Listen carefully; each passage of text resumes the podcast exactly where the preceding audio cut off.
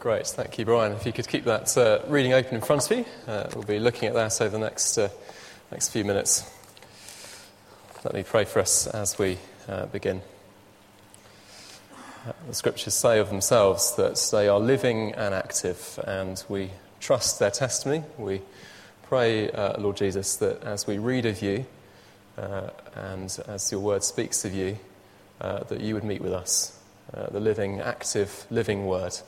Uh, pray that you would show us fresh things. Uh, speak to us, we pray, uh, for your name's sake. Amen. Uh, it was a job interview like uh, no other. In uh, one Monday morning in May 2006, a man called Guy Goma arrived at BBC Television Centre for an interview. It, he was, thought he was going for an interview to be part of the BBC's IT support. instead, he found himself in the News 24 studio uh, with a live stream uh, interview discussing uh, the tech giant Apple's legal battle with the Beatles to uh, stream their music. Uh, his face is an absolute picture. I wish I could have the technology to show you it, but you can go, go home and look it up on YouTube. It's very, very funny. Uh, a producer had confused him with another gentleman with the name Guy, technology expert Guy Carney, who was waiting somewhere else in BBC Television Centre. These mistakes happen, don't they? Uh, mistaken identity uh, can just be embarrassing, a bit like that. Nobody was harmed, it can be embarrassing. It, it can be much worse. Think of a situation, perhaps in, in a court case. Sometimes court cases have been decided on the basis of a mistaken identity. Uh, Mark's gospel that we're looking at this evening is written to avoid mistaken identity. Uh, Mark is writing to show us who Jesus really is, why he came, and what that means for us.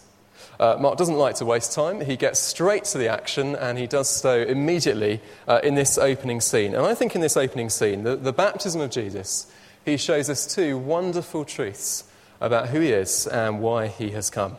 Uh, and the first one is, and I've got a slide uh, for each of these uh, two headings, is that Jesus is the anointed king who has been promised by the prophets.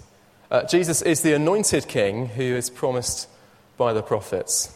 Um, apparently, there's an old joke in, uh, in Buckingham Palace that wherever the Queen goes, she always smells fresh paint. Don't know uh, quite whether that's true or not, uh, but there is a, this old joke that whenever uh, the royals turn up, that that always prompts a, uh, a spring clean. I don't know how you find out that the Queen is coming to visit. It's never happened to me, so I, I have no idea how these things work. Uh, but in times past, you would have found out by a herald. A herald was somebody who was employed to, to go ahead of the monarch uh, and to announce their arrival. Uh, the, and that announcement would be, would be a sign to all the people who heard it that they had to get on with things and get ready. Get the paintbrushes out, sort things out, get things ready in time uh, for the king coming. And John the Baptist, who, who uh, occupies sort of the first part of this uh, little, little uh, scene, is in essence a herald for Jesus. Uh, we're told, verse 4, uh, John came, baptizing in the desert region and preaching a baptism of repentance for the forgiveness uh, of sins. he suddenly appeared in his strange clothing with his very kind of direct preaching, and his job was to prepare the way for somebody else uh, to come. He said that in verse 7. This was his message. After me will come one more powerful than I. Uh, his job was to prepare the way for Jesus, God's King. He was a herald, if we want to put it uh, like that. Uh, Mark's account, I think, gives the impression that this was completely unexpected, and I don't really think that it, that it should have been uh, for the people at the time. Uh, the prospect of a king coming should have been pretty familiar to these people. Uh, why? Because if they'd been reading their Old Testament, it would have been exactly what the prophets had been promising. Uh, we have a quotation here, don't we? Verse uh, 2 from, uh, from uh, here, uh, Mark says from Isaiah. He's also quoting here a bit from uh, another prophet called Malachi.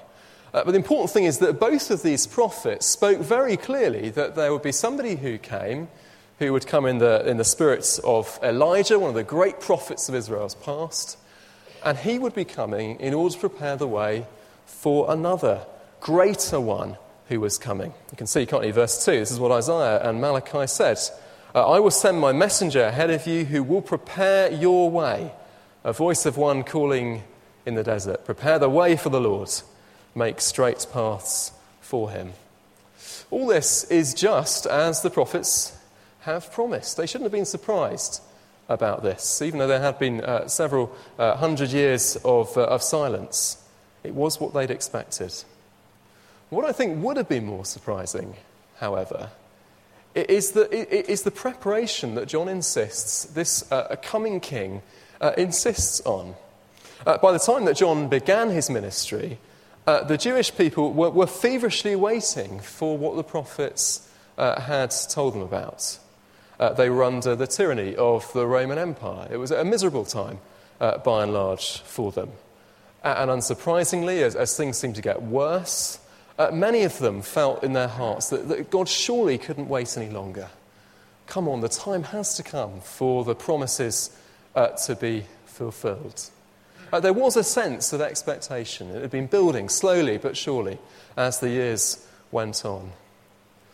And yet, despite the fact that there was expectation, uh, there was no clear consensus about what this, this king, this Messiah, this one of whom the prophets spoke of, uh, what he would look like, or indeed what, what he would do or demand, demand of uh, the people of God.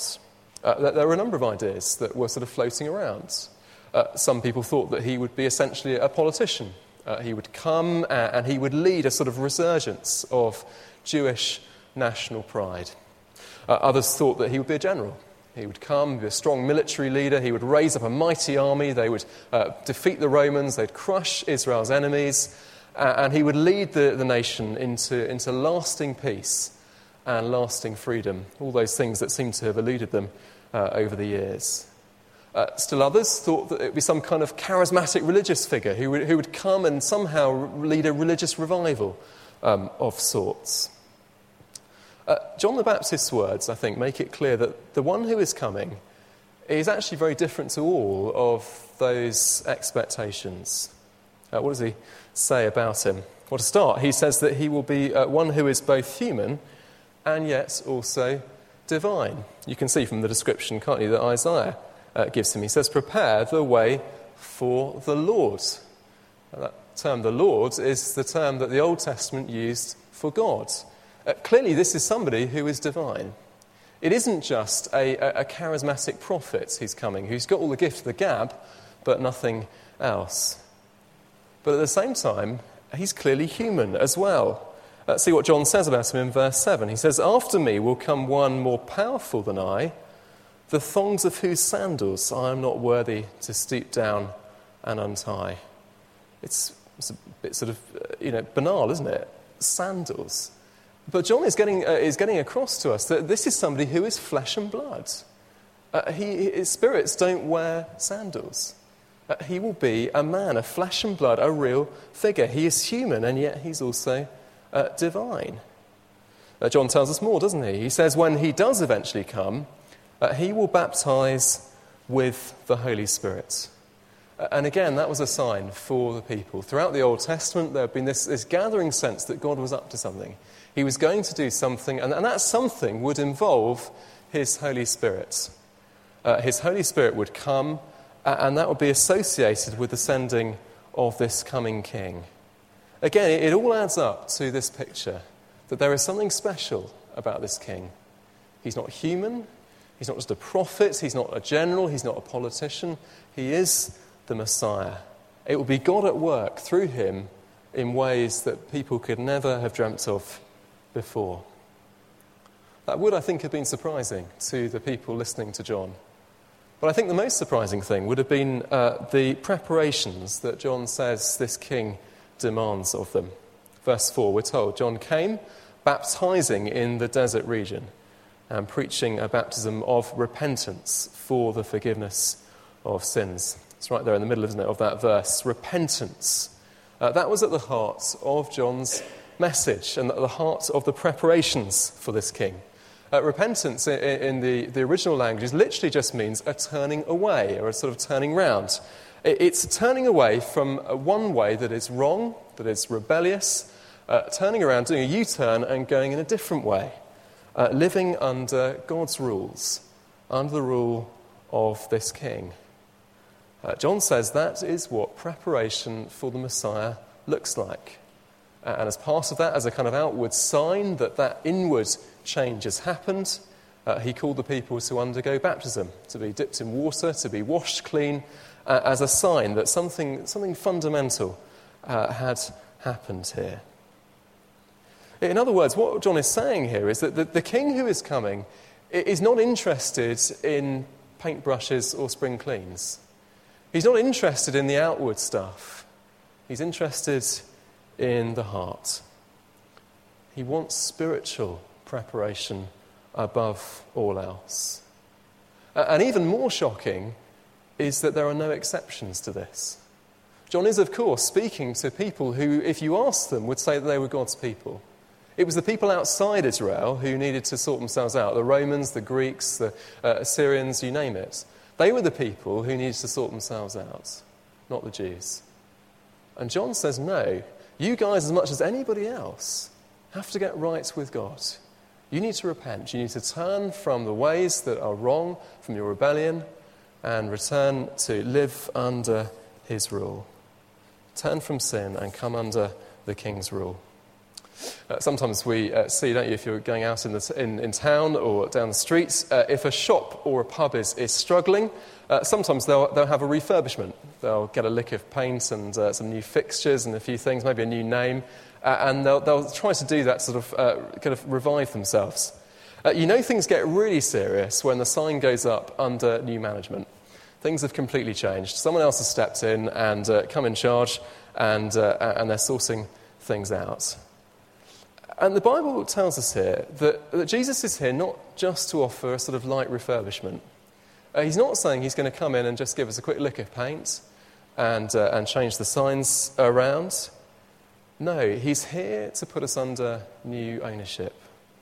Uh, he wants each of us to stop living for ourselves, uh, to stop being the owners, and instead to live for him uh, with his Spirit's help. And the first question I want to ask of us this evening is that question Are we under Jesus' ownership? He's the king, he's the anointed king who the prophets promised. He has come to rule, to reign, and to restore. Uh, he wants to be the boss, and he's the perfect boss. There's no other boss of our lives who could get it better than Jesus. He knows what's good for us, he created us, he knows us, he loves us. Uh, he is God's anointed king. He's come to rule in our hearts. And what we have to do is give him the keys and let him be in charge and take control. Jesus the King has come, and he's here to rule and to restore. That's the first thing that John uh, Mark tells us about uh, Jesus. What's the second thing? Well, the second thing is, if we can have the second uh, slide, thank you, Richard, is that Jesus is the suffering Son who is affirmed by his Father. Jesus is the suffering Son affirmed by his Father. Uh, if we move on to the sort of second section of our, our reading, the, the baptism uh, of Jesus, uh, I think when we look at it from a human perspective, it's rather hard to, to get our heads around. It presents us with a bit of a problem. Uh, we've seen, didn't we, that, that John's baptism with water was a, a baptism of repentance. Uh, that is, it was a sign that something fundamental had changed in a person's heart. Uh, they turned away from their old ways, they turned to live uh, under Jesus' ways, under God's uh, rule. Uh, that's a bit of a problem, isn't it? Because we know that Jesus, however, lived a life of perfect obedience to God. He never did anything uh, that was remotely rebellious against God. I mean, he said this, we're told. Uh, I always do the things that are pleasing to him. He wasn't lying, he wasn't exaggerating, uh, he was simply uh, telling the truth. Uh, I always do the things that are pleasing to him, to the Father. Uh, Jesus had no need of repentance. And so, really, I think, had no need of, of baptism, we might uh, say. But still, I think there are a number of good reasons why Jesus did undergo baptism uh, that John offered, even if it might seem a bit unnecessary to us. I suppose, for starters, it, it marked the formal start of his, uh, his public ministry. It, it marked that decisive moment when he left Nazareth, he left uh, the life he'd known before, uh, to set out on the task for which uh, he had come. It was a, a, moment of decision, we could say. But it was also a, a moment of equipping as well. Uh, we're told, aren't we, in uh, verse 10, that uh, heaven was torn open and the Spirit descended on him like a dove. It, was a moment where the Lord Jesus was equipped for what lay ahead. Uh, the Spirit came upon him uh, in power to, uh, to enable him to carry out the task that lay ahead of him. All those things are, are true and, and they are important. But I do think the real significance of Jesus' baptism lies in the words that the Father speaks over him as he comes out of the water. What does he say? Verse uh, 11 A voice came from heaven You are my Son, whom I love. With you I am well pleased. Here we have from the mouth of God the Father himself a, a revelation of who Jesus is and why he has come. Well, who is he?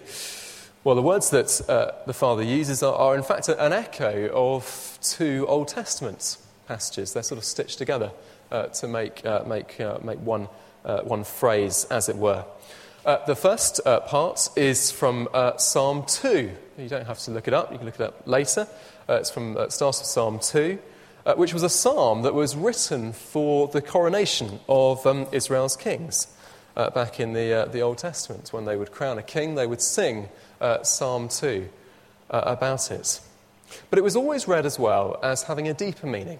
It was always seen as pointing ahead to this, uh, this Messiah, this promised king that God would send in the future. And this is all weighing up, adding to the evidence, isn't it? Just as John the Baptist had said, Jesus is that king. He's that anointed king. He's the Messiah. He's the one of whom the prophet spoke. He's the one of whom the psalm is speaking. He's here. The king has come. Even more than that, these words tell us uh, he's not simply another human king like King David or, or King Solomon or any other of the kings of Israel, but he is the Son of God. That's what uh, the Father says, doesn't he? You are my Son, whom I love. John had hinted at this, hadn't he, just as we saw with the sandals and the, and the, talk of the Holy Spirit and the reference to the Lord. But, but here we have it in absolute full confirmation. And that's better than anybody could have possibly imagined. Uh, many people were looking forward to the Messiah. They believed that God would send the Messiah in the right time. But no one would have dared to believe that, in fact, the Messiah is also the Son of God. It is God Himself who has come to dwell with His people in the person of the Lord Jesus, the one on whom the Father has set his eternal love. Jesus is God's Son. It's not just the King like any other King, it is God incarnate, God in flesh. Uh, the second half of what the Father says, I think, takes us into a darker, uh, darker tone, as it were. Uh, it is taken actually from Isaiah, Isaiah chapter uh, 42. Uh, it's part of the famous middle section of Isaiah, which contains what uh, most, most, Christians have called uh, the servant's songs. It's the bit of Isaiah that probably most people are most familiar with, I think. Uh, at the heart of these chapters uh, is a portrait of one whom Isaiah describes as the servant of the Lord. The servant of the Lord. Uh, he's one who's been chosen by God, he's got a special task to perform. Uh, he's one upon whom God's Spirit uh, will rest. Again, parallels with what Sir John said. Uh, he is one who will represent the people of God back to God. Uh, he will also be a light to the nations of the world. Uh, above all, we're told, as the, the songs come to a climax, uh, he is one who will suffer. He will suffer terribly and unjustly. And yet at the same time, he will suffer willingly as well. But Isaiah explains to us as we read on that that suffering isn't in vain, it's not wanton uh, violence. Uh, it is, uh, uh Isaiah explains for us in one of the most famous passages of the Bible, uh, the place where uh, this servant of the Lord will bear the sins of many and make intercession, will intercede for them on their behalf before God. In other words, as the Father is saying here, that through uh, his suffering, uh, even though Jesus himself was innocent, Jesus the servant will take on himself the sin of the world. And in doing so, he is bearing the punishment that the world deserved. This is what Isaiah says, right at the, the kind of the, the heart um, of that passage. Isaiah 53, verse 5. He, Jesus, uh, was pierced for our transgressions, he was crushed for our iniquities. The punishment that brought us peace was upon him, and by his wounds we are healed. It is talking, of course, of the cross. How could it be anything, anything else? It's an anticipation of what Jesus would undergo, uh, and it's written hundreds and hundreds of years before. So, drawing these strands together, we can now answer that question, can't we, that the passage poses for us. Uh, who is Jesus, and why has he come? We know he is God's promised king. More than that, he is the divine Son of God. And yet, at the same time, he's a king with a difference. His life will be filled with pain, not pleasure. Uh, his transport will be a donkey, it's not going to be a chariot. Uh, his crown will be thorns. It won't be sapphires or gold or rubies. And his seat will be a cross, not a throne. In Jesus' own words, he is a king who came not to be served but to serve and to give his life as a ransom for many. He is both sovereign and saviour, all together in one. One of the most uh, shocking events of the last year was the uh, terrorist attacks in Paris back in, uh, in November. Uh, there were lots of moving stories that came out of it, but I think one of the most moving for me at least was uh, the story of one couple. Uh, the boyfriend threw himself in front of his girlfriend and took the bullets on her behalf. He died, but she survived. And I was very struck. I was reading an interview with her afterwards. And she kept re- repeating this phrase I live because of him. I live because of him. She kept saying it over and over again. I live because of him. That was a courageous act, wasn't it, back in the Bataclan theatre? Uh, but even more than that courageous sacrifice of that young man for his girlfriend, uh, the cross of Jesus that is foreseen in this baptism, right at the start of Jesus' ministry, uh, foretells us, it means that we can say we live because of him.